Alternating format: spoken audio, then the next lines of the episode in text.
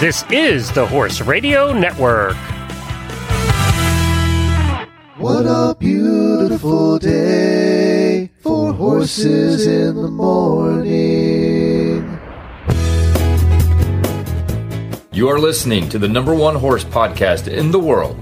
Here is your entertaining look at the horse world and the people in it.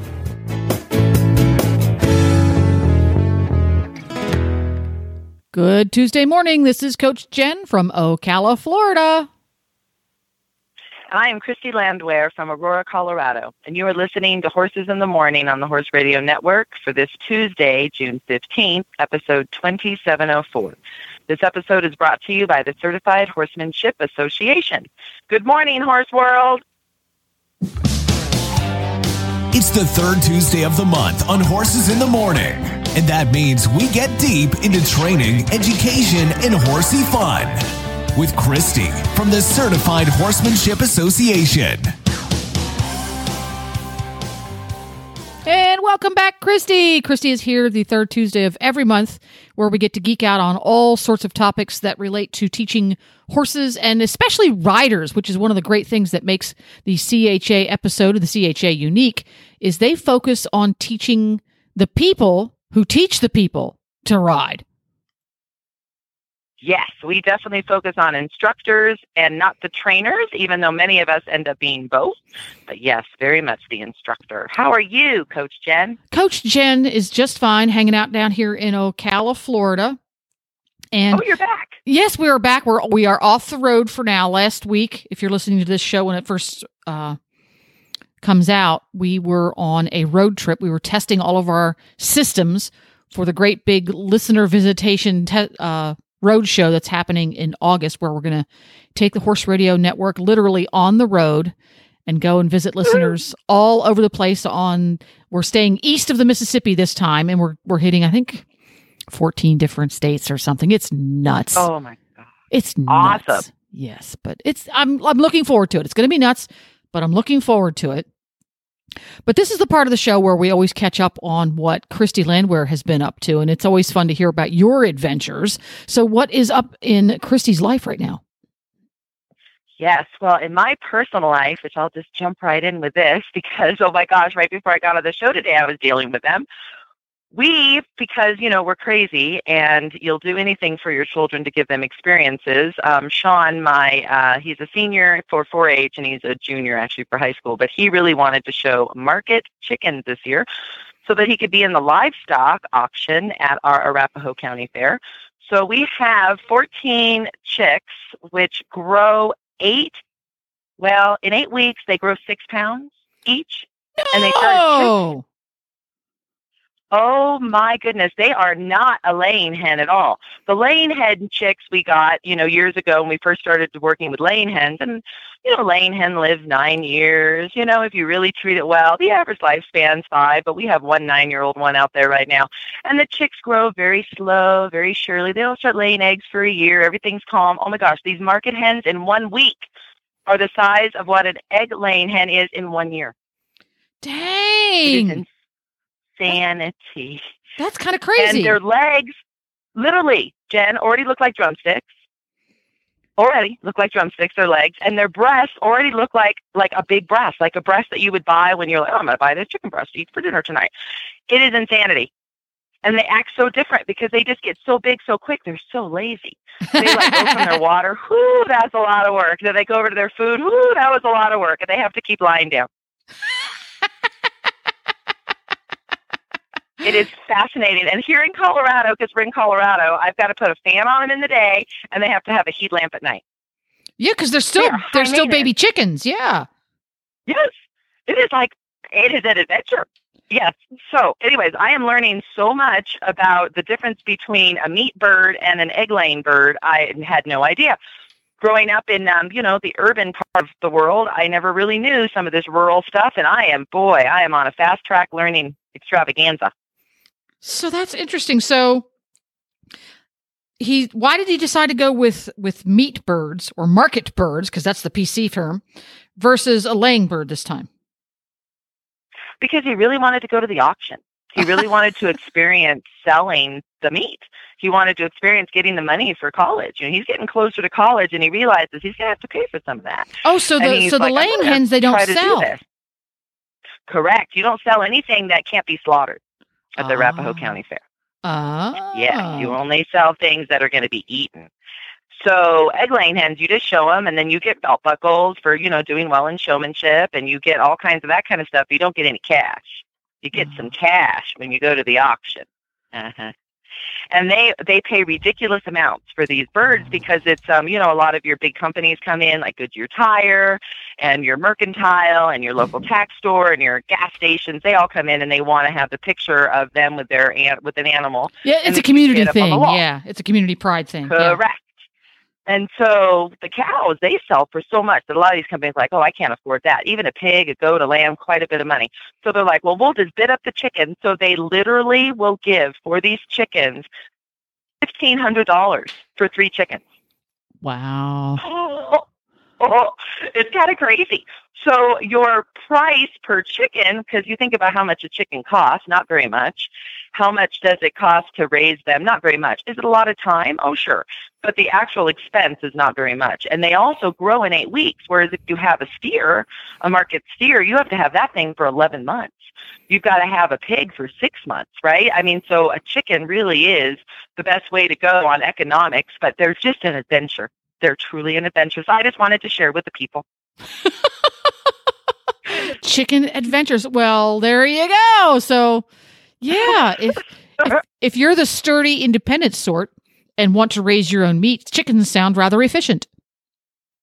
Yes, they're pretty darn efficient and they're really interesting. But I'll tell you right now, um, on Slaughter Day, that'll be the father and the two sons. I will be gone drinking wine at a friend's house. Yeah, there we go. It's not for everybody. I will not be doing that. I will not be doing that part. But it is a good thing to learn how to do an experience. I think I think that's fine, but I don't need to be here for that part. Yes.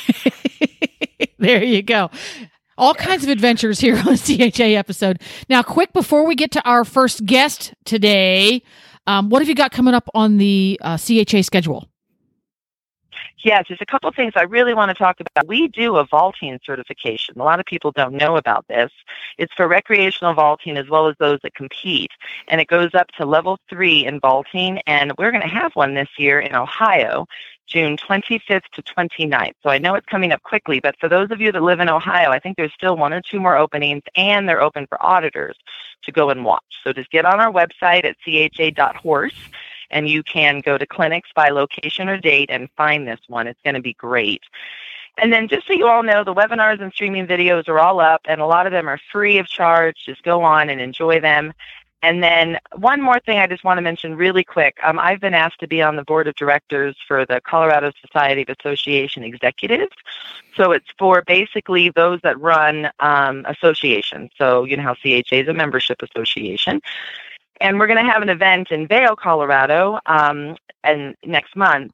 And anybody that runs a nonprofit, so whether you're a therapeutic riding center or you run some other sort of not for profit, so a 501c, whatever the case may be, three, six, whatever you are, look at the American Society of Association Executives. They'll probably have a state chapter.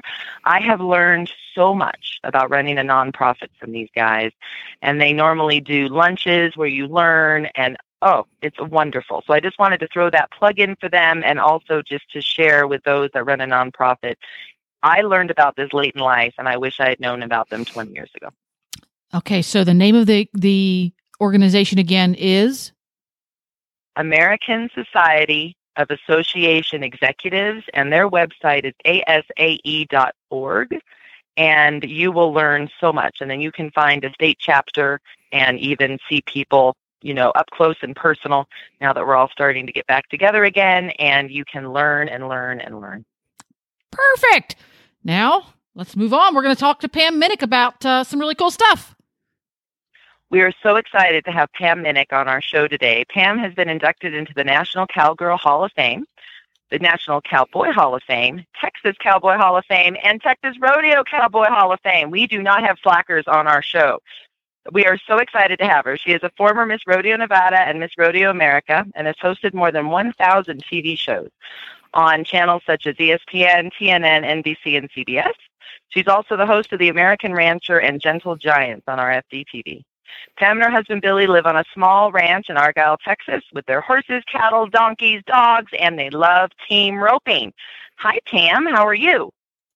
Good morning. Thank you. And it's a little steamy in Texas today, I will tell you that. Explain where Argyle is for those that might not know.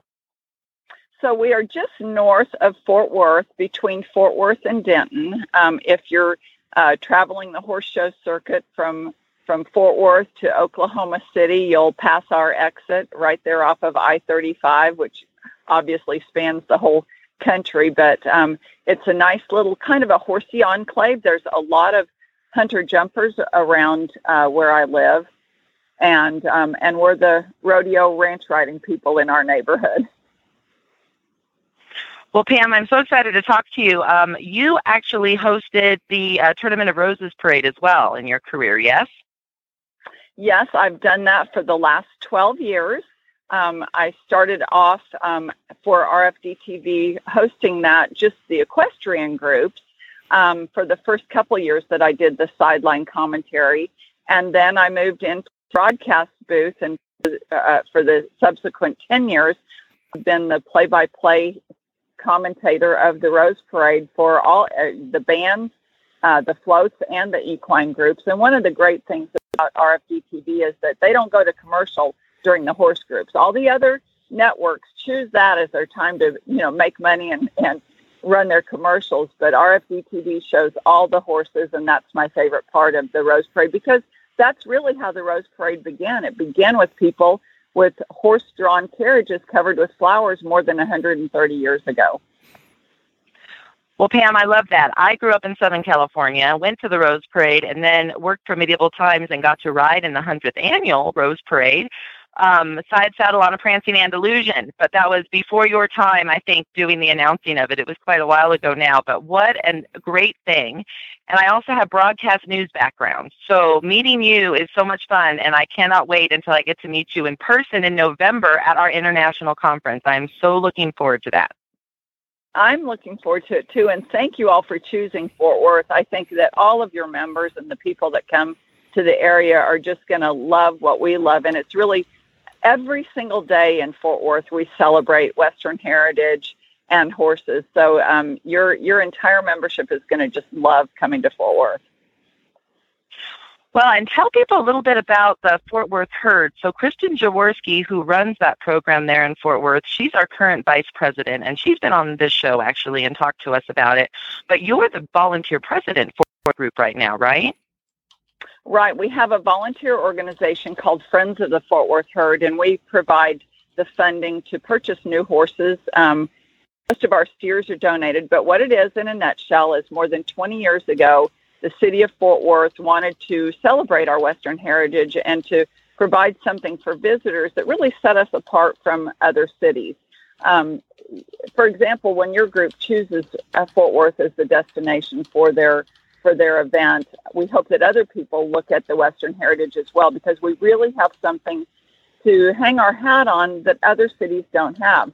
So more than 20 years ago, the the city of Fort Worth adopted into their um, into their budget to fund this herd twice daily cattle drive. And every day at 11:30 and 4 o'clock, a herd of longhorns parades down Exchange Avenue.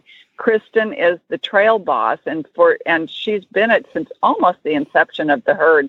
And what that means is that she has to put together all the horses, all the cattle, and the drovers who wear period costumes. There's nothing phony about it. I mean, there's no, you know, sponsor patches on the shirts or anything like that. Everything is the saddles go back, you know, to replicas of a hundred year old saddles, the bridles, everything. And the, it gives the fans and the visitors that come to Fort Worth and locals love it too, a chance to see what happened more than a hundred years ago as cattle were paraded down the Chisholm Trail. So when y'all come to Fort Worth, you'll get a chance to see that.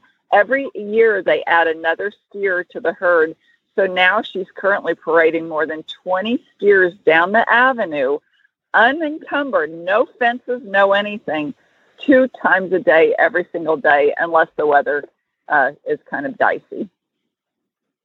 we're so excited to see that. And then the other thing, Pam, that I cannot believe we're doing, we are going to go to Billy Bob's for our awards banquet, and it is one of the largest honky tonks in all of the U.S. Is that correct? And you co own it, and you've also been their marketing director. Can you tell us a bit more about that? Well, Billy Bob's, imagine, if you will, and this is what I tell people. First of all, we're in a cattle barn that was built in 1910. So the building that is now Billy Bob's was built 111 years ago. And so as you walk through it, you'll notice that it slopes. Now it's more than 100,000 square feet, so it's bigger than a Walmart. And it slopes down because in the day when it was built as a cattle barn, when the stock show was over, they would just take a big fire hose and hose it out. Well, that elevation makes it perfect for concert seating. And we have every weekend we've got the biggest concerts in the world um, at Billy Bob's. Last week was Brantley Gilbert. Before that was Thomas Rhett, Hank Williams Jr., Miranda Lambert. This summer we've got Lynyrd Skynyrd and Kid Rock. So we do not just country, but we do a little bit of rock and classic rock as well. Uh, Willie Nelson has played at Billy Bob's 55 times, so he's he's kind wow. of a, a, a, staple there. Um, but uh, imagine, if you will, a, a, giant, big cattle barn with with bars and seating and a re- two restaurants, a gift shop, and we even had what was the auction barn when Billy Bob's was a cattle barn. The auction ring is now a bull riding arena. So every Friday and Saturday night, there's real bull riding inside our nightclub. And those people that get on those bulls, I'm sorry, but that's crazy. I'm very impressed yeah. by them, but oh my goodness, it is so neat to watch inside like that versus outside in a rodeo arena, right? There's such a different feel. It's amazing. Well, and it's the closest you'll ever be. If you go to any rodeo or any PBR professional bull riding event, you'll never sit as close as you do in this. And these aren't just people that have a few beers and want to get on they're professionals. They pay an entry fee, yeah. and they um, and um, and you really get a chance to see uh, real bull riding up close and personal. Personal, and you'll get a little dirt on you. I'll tell you that. It's like being in the splash zone when you go to you know what Sea World and things. Uh huh. The dirt zone instead. That's right. The dirt zone. That's great. It's pretty awesome. So, Pam, tell us a little bit more. I when I introduced you, I talked about gentle giants, and of course, that has to do with your draft horse experience. You've done so much. So, tell us a little bit about your draft horse experience and about that show. Well, Gentle Giants is um, the top-rated equine show on RFD TV, which is so awesome because there's a lot of music shows, a lot of agricultural shows. So for a for a equine show to be um, to be, have the most viewers, I think speaks volumes for those of us that are interested in the the horse world, the equine world. Um, about oh gosh, eight years ago, the owner of RFD TV ha- had a meeting with Joe Ricketts, who started TD Ameritrade and owns the Chicago Cubs, and Joe had a competitive six horse hitch of Percherons and he happened to meet Mr. Gottsch um, of RFD TV at a at a party one day, and he said, "You need to do a program about draft horses." Now, mind you, I'm a quarter horse girl. I I've roped and barrel raced all my life, and recently got involved in AQHA um, shows. I won a Reserve World Championship last year in uh, ranch riding, so I've I've kind of gone to from the timed event to the judged world now. But I I didn't know anything about draft horses when they called me eight years ago, but they said, Can you produce a program on draft horses? And like any good cowgirl would say, I said yes. And then I dove in headfirst. And what I found is, unlike just like other disciplines, the draft horse world was very welcoming. They were happy to have a spotlight shined on the world. But every week on RFD TV, my program visits Belgians, Percherons, Shires, even Icelandic, the little Icelandic horses, the gypsies, um, anything, you know, a draft horse is really a horse that pulls. So any horse can be considered um, a draft horse, but primarily the big horses are the spotlight of gentle giants. And we cover draft horse pulls and, of course, the World Championship Six Horse Hitch Classic Series finals, which will be held this year in, in Indiana. So um, people love, you know, people equate draft horses with the Budweiser Clydesdales. They're the best ambassador for the draft horse industry. And imagine a program that's just about big, lovable draft horses every week, and that's what Gentle Giants is all about. I think that's amazing. We have here the National Western Stock Show, and every year the draft horse and mule show is over the weekend. And there are six and eight horse hitches that come in there with Percherons and Belgians and Clydesdales and all kinds of different horses. They'll get in there, and at one point in time, you'll have literally a hundred horses in that arena. And these gentlemen and ladies that can drive these hitches and parallel park them, it is unbelievable. I can't even parallel park my car, Pam. You're there parallel parking eight horse hitches. Wow. Yes. We've actually covered that and, and the and the six horse hitch classic series finals has been held there in Denver, and we've gone up to Loveland. They've got a wonderful draft horse show up in Loveland every year in January. The weather's not so great, but the draft horse show is wonderful, and so Colorado's got some really uh, top competition for for draft horses, and they truly are just what the name implies, gentle giants. The one thing that that draft horse owners tell me that you need to make sure that the horses never realize how big they are. yes. my neighbor has a Belgian draft horse um, team too, and they're Cole and Cash. And Cole and Cash do a lot of weddings and a lot of uh, during the winter, taking people around the outdoor malls. I mean, it's just really neat, and it's it's fun to have them right next door. Pretty special. And it's been fun to fun to learn about those different breeds and fun to bring it to um, to America. You know, it was it was an industry that didn't really have a spotlight shined on it, so we're proud to do it. So tell us a little bit now. I know we're jumping all over the place, but you've done so many wonderful things. I just want everyone to kind of learn your journey. So, for young ladies out there that are interested in being Miss Rodeo America, how does that journey start? I know you were Miss Rodeo Nevada first and then Miss Rodeo America. Can you tell us a little bit more about how that all works? Well, you know, I came from a family that didn't have horses. My mother and father uh, never even rode a horse, but I was fascinated with horses when I was a little girl, and they indulged my fantasy with two horses, one named Rebel and one named Rio. And I immediately joined 4 H. So I'm really a product of the 4 H equine program and learned about horses and things. And then I after school, when I was in high school, I was riding horses to make a little extra, pay my entry fees basically, um, for for a gentleman where they had the horsemanship competition for the Miss Rodeo America pageant, and that's where I kind of gotten got an interest in it. But uh, but it was really from afar, and I was kind of making fun of the rodeo queens because some of them didn't know how to tie a goat, and I thought that any self-respecting rodeo girl should know what, how to tie a goat. And he said to me and issued a challenge that said, if you think it's easy, why don't you enter? And so I entered my local pageant and won that. And that led me to Miss Rodeo Nevada. And six months later, I was Miss Rodeo America. So I wasn't overly prepared, that's for sure. But I had, you know, the basic skills, the ability to communicate, and um, and I could ride a horse, and and I made all my own suits in the competition. At that time, you wore Western suits, and so I could sew. So I just that's how I won Miss Rodeo America, and then that really set the tone for me when you talk about broadcasting. A few years later, when they started, when rodeo became a you know a, a sport that w- got the interest of television, they called me to be the sideline reporter, and so I, I started my career on in broadcasting in 1976 as a sideline reporter for for rodeo. And the funny thing is, is no other sport had even had a female sideline reporter at that time. I think um, football had the next female sideline reporter nearly four years later. So I, without even knowing it, just by saying yes, which is what cowgirls do, um, I kind of broke broke some ground for ladies in broadcasting. You did. You blazed the trail, Pam. You sure did. Yeah.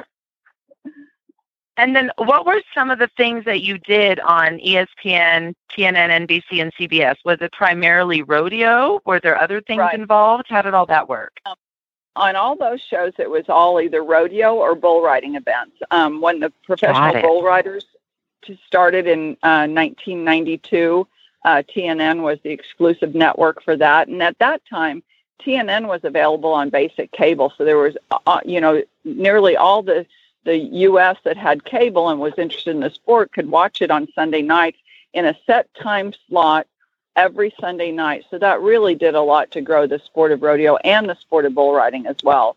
And I did that up until, um, oh gosh, in the, just a few years ago. And uh, so rodeos and bull riding was my main focus. And then when I started working for RFD TV 20 years ago, I started hosting the American Ranch, which is a weekly spotlight on various cattle breeds. And then most oh. recently Gentle Giant. So I, I keep very busy, and in the meantime, I keep competing with my horses as well. Yes, and I love that you're doing all those things. So, can we just talk just a little bit about all the different Hall of Fames that you're in and how all of that came to be? How does one get recognized to be able to go into a Hall of Fame? I think that's amazing that you're in four of them. Well, you know, it's not something that you ever set out to do. It's not a goal that I set because the recognition that you get from these Hall of Fames is is really um, at the will of either the selection committee or the people that nominate you. And um, so, my first, the first notification that I got um, that I was being nominated into the Cowgirl, that I had been nominated to the Cowgirl Hall of Fame was actually in the 1980s, and I didn't get inducted until the year 2000. So my name sat in the nomination pool for quite a long time. Um, but um, I, I don't even know.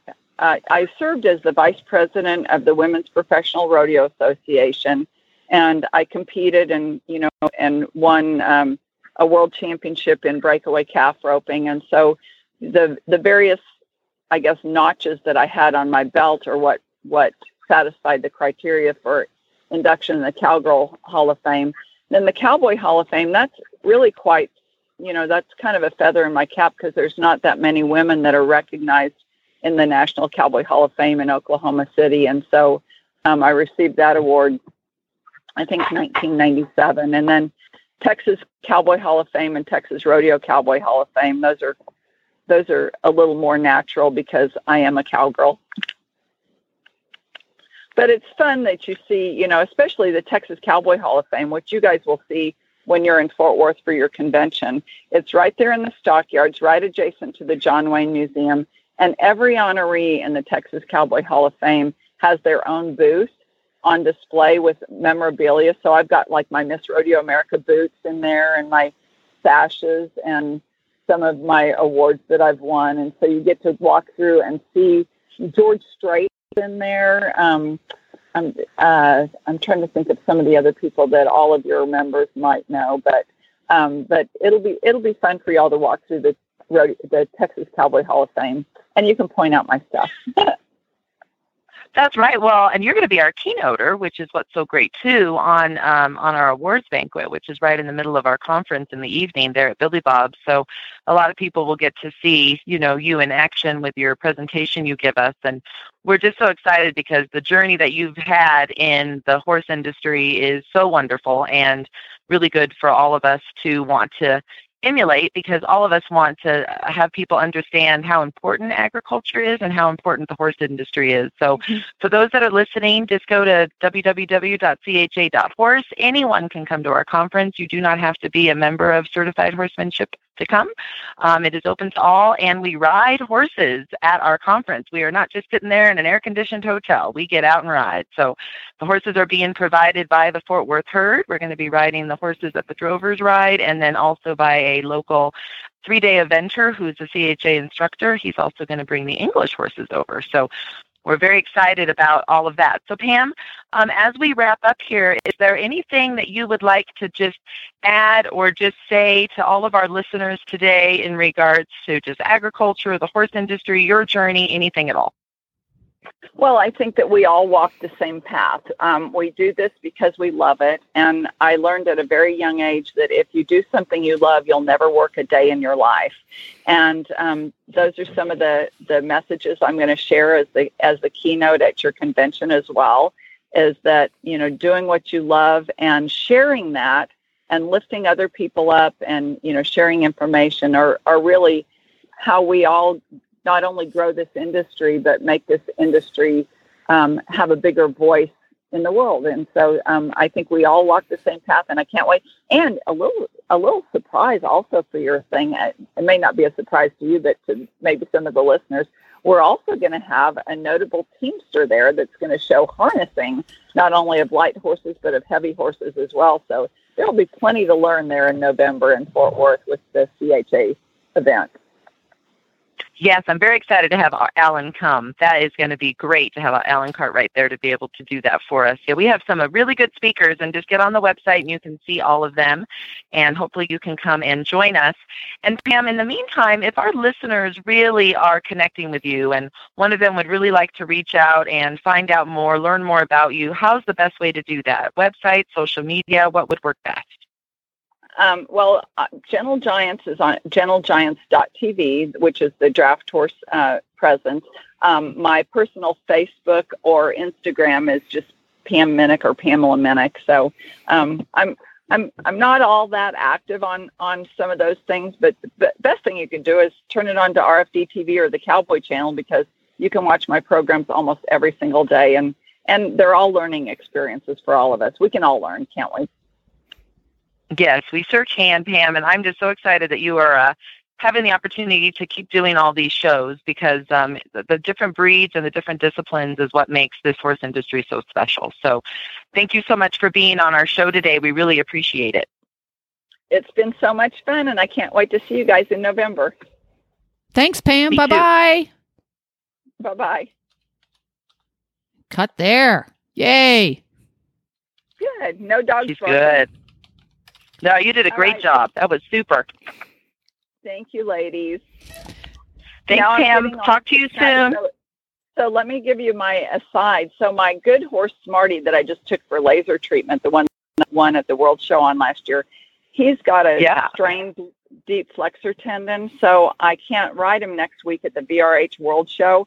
So I've got my oh. young horse that's never even been away from home so I've got him saddled right now, and I'm I'm getting ready to because I wanted. To, there's an arena near the vets, and so I brought him here so he can get all the boogers away from him. So that's that's how I'm spending the rest of my day.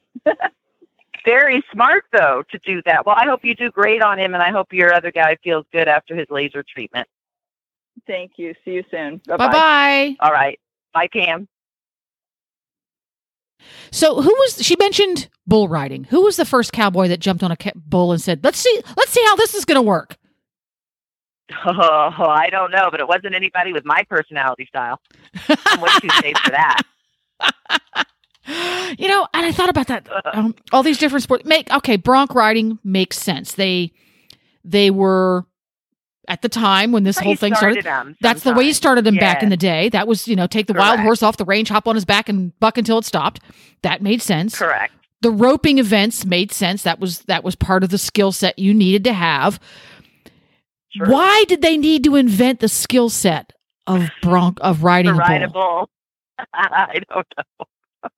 I think it's great. I think that was one of those things where you think you can ride that horse. What about get on that bull? And there was some betting going on. It might have been some beer drinking going yeah, on. Yeah, I think go. there was whiskey involved when that one was invented. I really do. Probably need something stronger than beer for that. Yeah, that's probably true.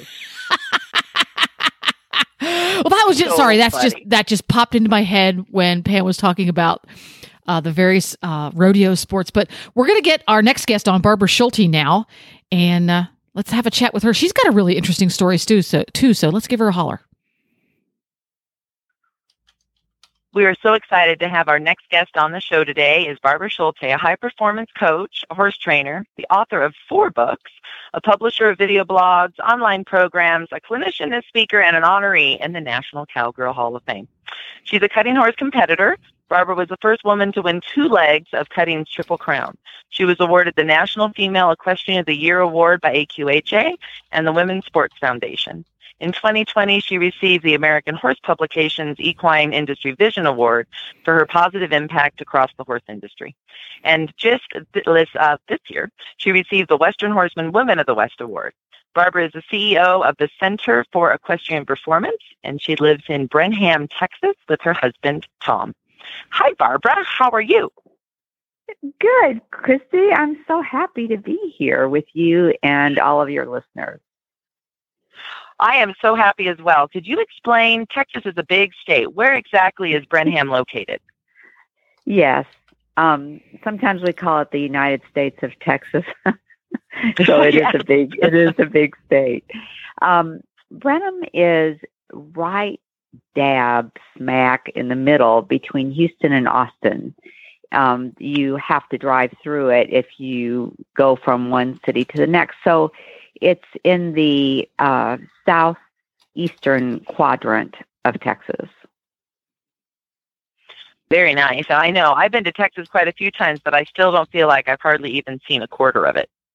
I know. It's so diverse. And where we live is very beautiful because the Brazos River uh, flows through this part of the country and it's very like large rolling hills and hundred year old oak trees. It's more like the South really than, you know, the hill country of the west of Texas or the flatlands of the north. Anyway, it's it's a beautiful spot. Well, I would love to learn more, and I think our listeners would too, about what is high performance coaching and how did you get into it? Well, Christy, when I was um, first starting out in my cutting horse training career, I thought it was really interesting that a lot of the same competitors would win or be at the top, near the top, even though they didn't have the best horse. And so it wasn't just about the horse, it was about these people who were competing. And I really was just naturally intrigued by that. I've always had a natural passion, interest in psychology and the human spirit and those kinds of things. And then, as fate always has good things that come our way, my sister pointed me to a book uh, by a man named named Dr. Jim Loehr, Mental Toughness Training for Sports. I went to receive training from him just in a like a three day seminar, and that led to him inviting me to be certified as a personal performance coach in the in the equestrian world. And basically, what that means is that we all want to perform or to do whatever we do, you know, we with our horses, we want to be our best selves when we ride, you know, be focused, be calm, do what we know how to do. And what happens is sometimes we get nervous or we get distracted or we're, you know, a little miffed about something that happened. We're in more of a negative state, overwhelmed, hurried. And so we ride really below how we really can ride, either in a lesson or a clinic or certainly in competitions when we feel the pressure is on. So I really wanted to understand, and this was the life's work of Dr. Loehr, how to help athletes and high high performers, performer meaning that you you want to do your highest level when it's on the line you know, like at a certain time in a certain place, as say, for example, competition. And he spent his life studying that and came up with really fascinating work, uh, work in that. His tools and strategies are very simple, very straightforward, and very profound. And they work in every field and have an incredible impact on riders. And of course, because it has an impact on riders, it has an impact on the horses. And so I just right now just talking about it, I have chills. I just love it. I it unlocks potential. It unlocks helps people unlock their joy. Um, it fosters a belief in oneself. It uh, boosts self esteem, and of course, the immediate results with a horse are incredible. So, when you come to our international conference in Fort Worth in November, you are going to be talking about this, aren't you? Yes, I am. And I'm so excited about that. And I'm so honored that you all invited me to come. Yes, I'm very excited to come. I, will be talking about this and I'll be um, giving a presentation on a horse, you know, talking about the ideas and then showing what can be seen on the outside and giving examples. And so I'm looking very forward to that.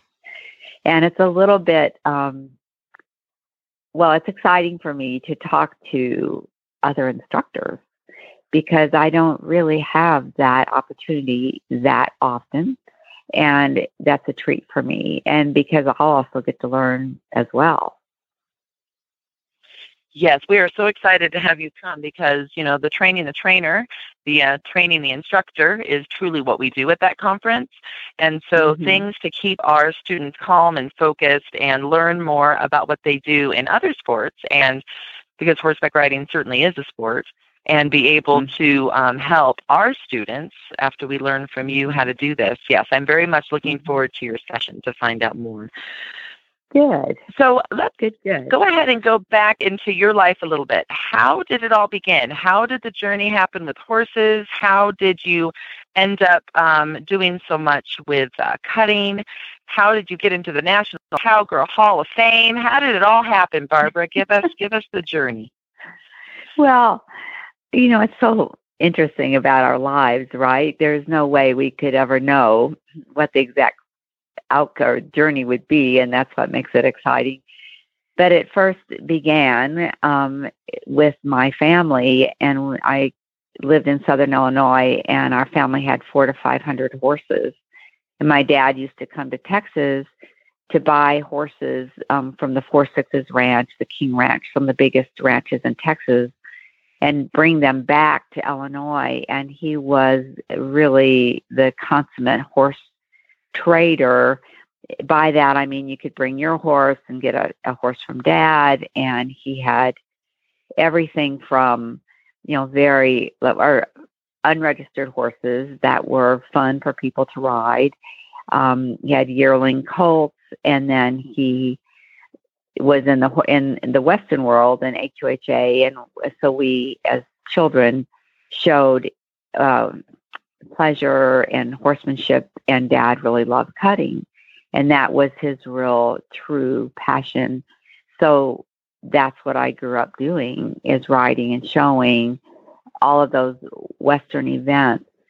But also there were five kids, and you might say we were the marketing arm of Dad's business because we all had from the time, you know, I guess eight or 10 years old, had a string of four to five horses after school. And then in the summer, we would have up to 10 horses, and then we would take them to the shows on the weekend. And the idea was that we would not come home with those horses, that they would be sold from people seeing us ride and show them. And so after school and in the summer, we spent our time improving the horses so that they could be sold.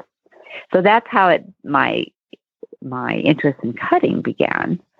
And then I, to be honest, I got a little burnout on that um, because I love to do lots of things. And in our family, there wasn't really a choice if you did horses or not. And so I just, when I went to college and graduate school, I studied speech pathology and audiology and took a bit of a sabbatical. And I met my husband, and he was intrigued by our family and he loved horses. And so he's really the one that got me back into horses. And so, of all the things that I did as a child, I really loved cutting the most. And so, I began a professional cutting training career. And then all of all the while as I was honing my skills as a cutting horse trainer and honing my showing skills, that's when I started observing these competitors that were at the top of their game and I was like, I want some of that. I want to learn how to do that beyond the the exact horses that they were riding. And so that led me to the Human Performance Institute in Orlando, Florida, where they train Olympic and professional athletes. And then from that point on, I was so taken by it personally and saw the impact on my students and saw the impact on the people that began to follow me and take my courses. And it's just been something I've I've loved my whole life. You know, combining uh, the high performance techniques and not only in cutting, but my certification there was across all equestrian disciplines. And because the the tools, the thinking tools, and what you do with your body, and and how you lower your heart rate on demand, and uh, pre-ride ritual, you know, many of those concepts, they they're not just cutting specific. So I've had a blast um, applying the information and helping riders um, across the spectrum English, Western, as well as um, recreational and trail riding to you know the highest levels of competition. I love that. And going back to how you were raised, just a little bit more, because I find it fascinating. When your dad got these semi loads of horses in, how many did you all sell a year? Well, yeah, that's an interesting question, Christy, because I'm not sure of that number, but I do know at one point in time, he was the person who had transferred more American quarter horses in the AQHA than any other person. I don't know if that wow. record still still holds true, um, but we had one. The main barn housed a hundred horses. And then there was an indoor arena that was attached, and then there was another small shed row barn that that had that was called Cutting Horse Alley that had 20, 20 cutting horses. And so, you know, we had 120 horses at all times under a roof, and then many pastures of horses all around. And so, when Dad would get these horses in, he was known throughout Canada and the Midwest and the South, and you know, we were so centrally located that people would come from all over. And I can remember as a little girl seeing the hor- the people stand around waiting for the semis to pull up, and Dad would be they would be unloaded and come down the alley, and they'd come into the pen, and then Dad would sort them in and buy, and then you know the ranch hands who worked for Dad would saddle them and ride them, and people wanted to be the first to get their you know cherry pick their horses, and um, so it was it's really something thinking back. I don't know anyone else who's had that really exact same business model in the horse world. And so, what were your chores as a kid like? I bet they were kind of intense. I bet you had a lot to do. I did, and, uh, you know, it's an interesting use of the word chores because I always think of chores as kind of like feed the horses or clean the stalls or you know do the things that need to be done to maintain the everyday operations. But because we had our business operation was so large, we had people who were hired to do that. Dad and my mom too, but my dad was the one that really ran the horse side of things, or the you know buying and selling. Um, he, our job was to ride, put the time in on the horses to improve them, so that when they would be ready for people to to come to buy. So let's say, Christy, that you were coming and you were looking for you know, a, a pleasure horse or, you know, just, or not just, but a, a trail of a horse, a recreational horse to, to ride on the trail and be with your friends, you would have eight to 10 horses to, to look at. I mean, it, you didn't have just one horse, you had many horses to look at. And you could bring your horse that you didn't, you know, you had outgrown or you had, you were having trouble with, and you could trade it in. So there would be a waiting room of people that were waiting to do the deals with dad. And so we would get off the school bus or get picked up from school and come home and saddle a horse and ride it and unsaddle it and rinse it off and get the next one. You were right. What a unique concept. It's one stop shop because now to go and find horses it takes forever. You've got to drive to all the different locations, see the one horse. Then you got to go to another location, see the one horse. So the way that your dad's operation was set up was very unique. I find that yeah. fascinating. So, yeah. how did you become a National Cowgirl Hall of Famer? How did that journey occur? Okay, so you just gave me chills again. because um, I that um, my induction into that organization has or is has been and is a highlight of my life. Be- number one, I'm so honored and so humbled, but also because of the women who are in that organization and the variety and just the incredible positive energy. And I know people are coming to Fort Worth for the, um, convention and for the gathering of CHA, and I would highly recommend going to that museum. It's absolutely beautiful. Um, but in terms of how I ended up there, you ha- you have to be nominated, and then there's a you know nomination process. Well, my husband, unbeknownst to me, nominated me, and I had no idea. It was a complete surprise. And one day I was training my horses, you know, as a professional cutting horse trainer, which I stopped doing that at the beginning of 2018. But um, I would be at the barn, you know, from five in the morning until one or two in the afternoon. And I got a phone call and I sat down and they told me, and I was just blown away. So that's how I got to be in there. I was uh, nominated by my husband, and he sought people to recommend me and letters of recommendation. I love that. And I'm really intrigued also by the Women's Sports Foundation award that you won. How did that all come about? Well, um, from about, um, I would say in the late, um, in the early 90s, for about six or seven years, I was a writer for the American Quarter Horse Association for the Journal, and I wrote wrote on uh, peak performance, development of confidence, those kinds of topics for that organization and um, had great relationships with those people in the AQHA.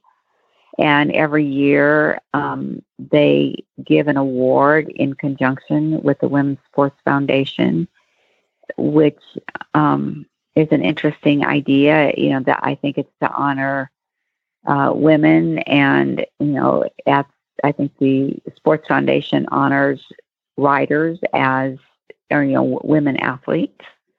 And i got a call about that as well. So i'm not sure exactly how that came about but that's what the award is. And i'm not even sure if that award even exists at the moment but are still to this day. But um that was quite a, a great honor for me well, it's such a good thing because there's so many out there that do not think that horseback riding is a sport. And we're still fighting that uphill battle. I mean, I literally now, I'm no spring chicken anymore. I'm getting up there decade by decade. And I still remember in high school trying to get physical education credit for horseback riding because I did so much of it.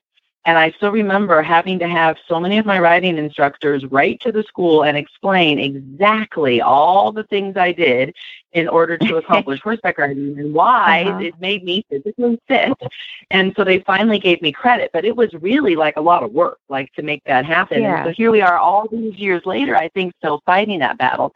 So when I see that Sports Foundation awarded you something, I'm so glad that AQHA has that partnership, and I hope they still do because that's mm-hmm. wonderful.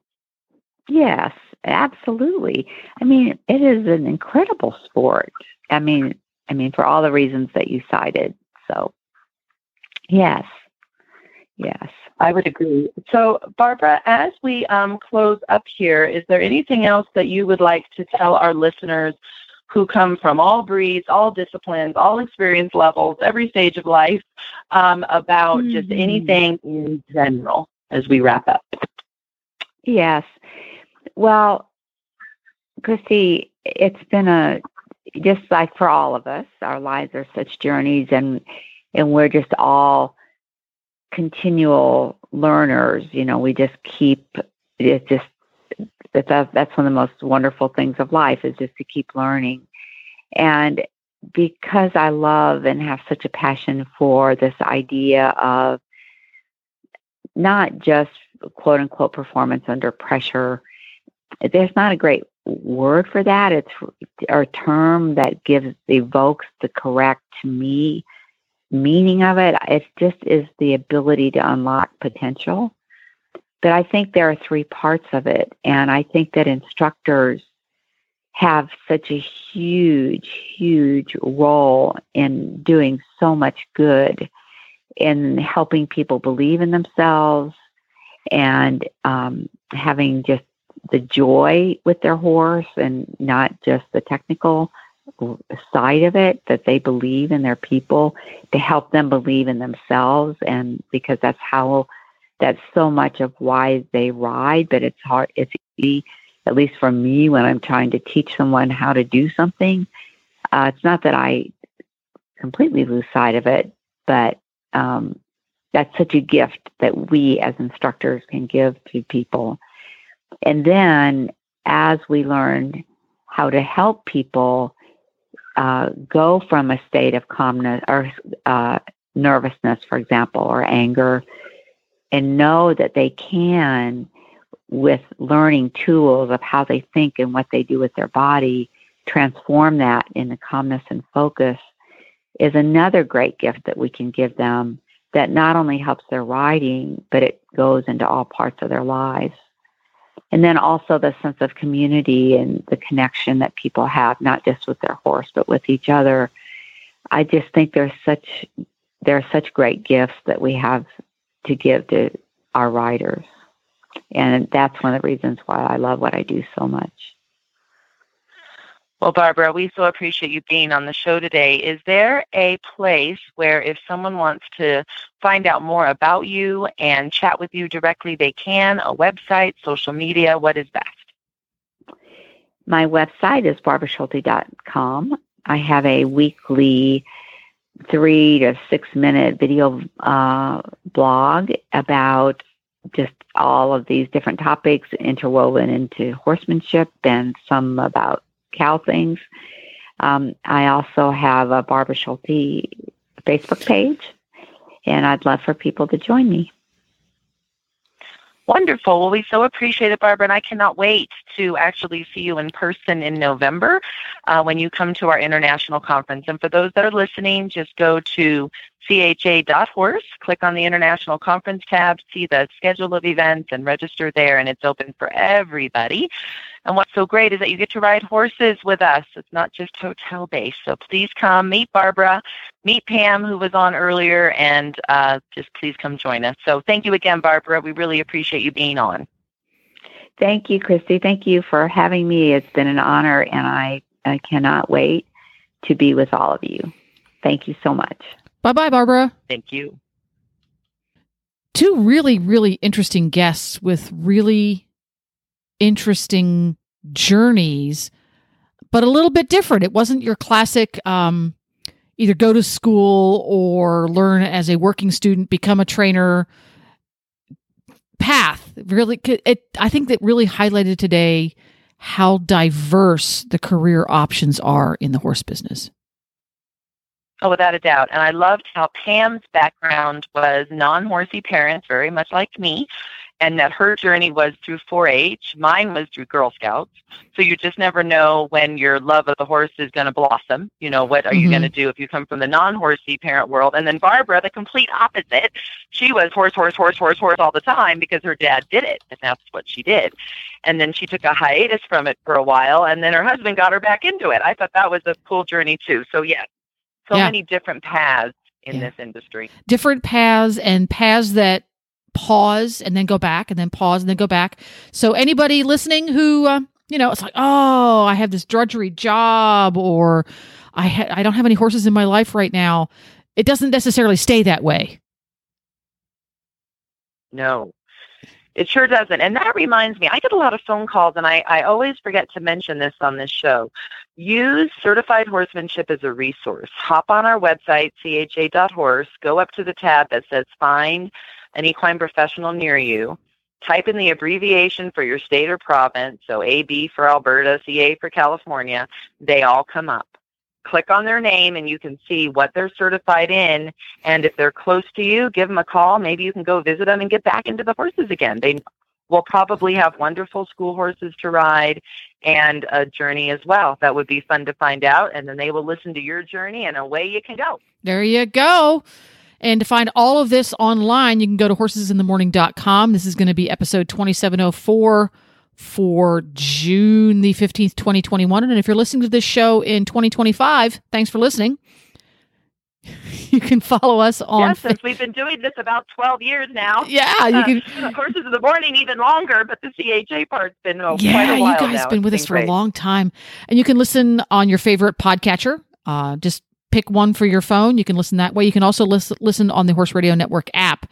Just go to your app store and search Horse Radio Network. It works on both Android and iPhones. For CHA, how do people get get in? Do does CHA have a Facebook page? Of course it does, right? We do. It's CHA Instructors is our Facebook page, and then we also have Instagram and, of course, a YouTube channel with a ton of free videos on there on how to teach certain things, how to ride certain things. So definitely check that out. There you go. You can find it all at cha.horse as well. Well, we will see you again next month, Christy. Yes. Thanks so much, Coach Jen. Talk then.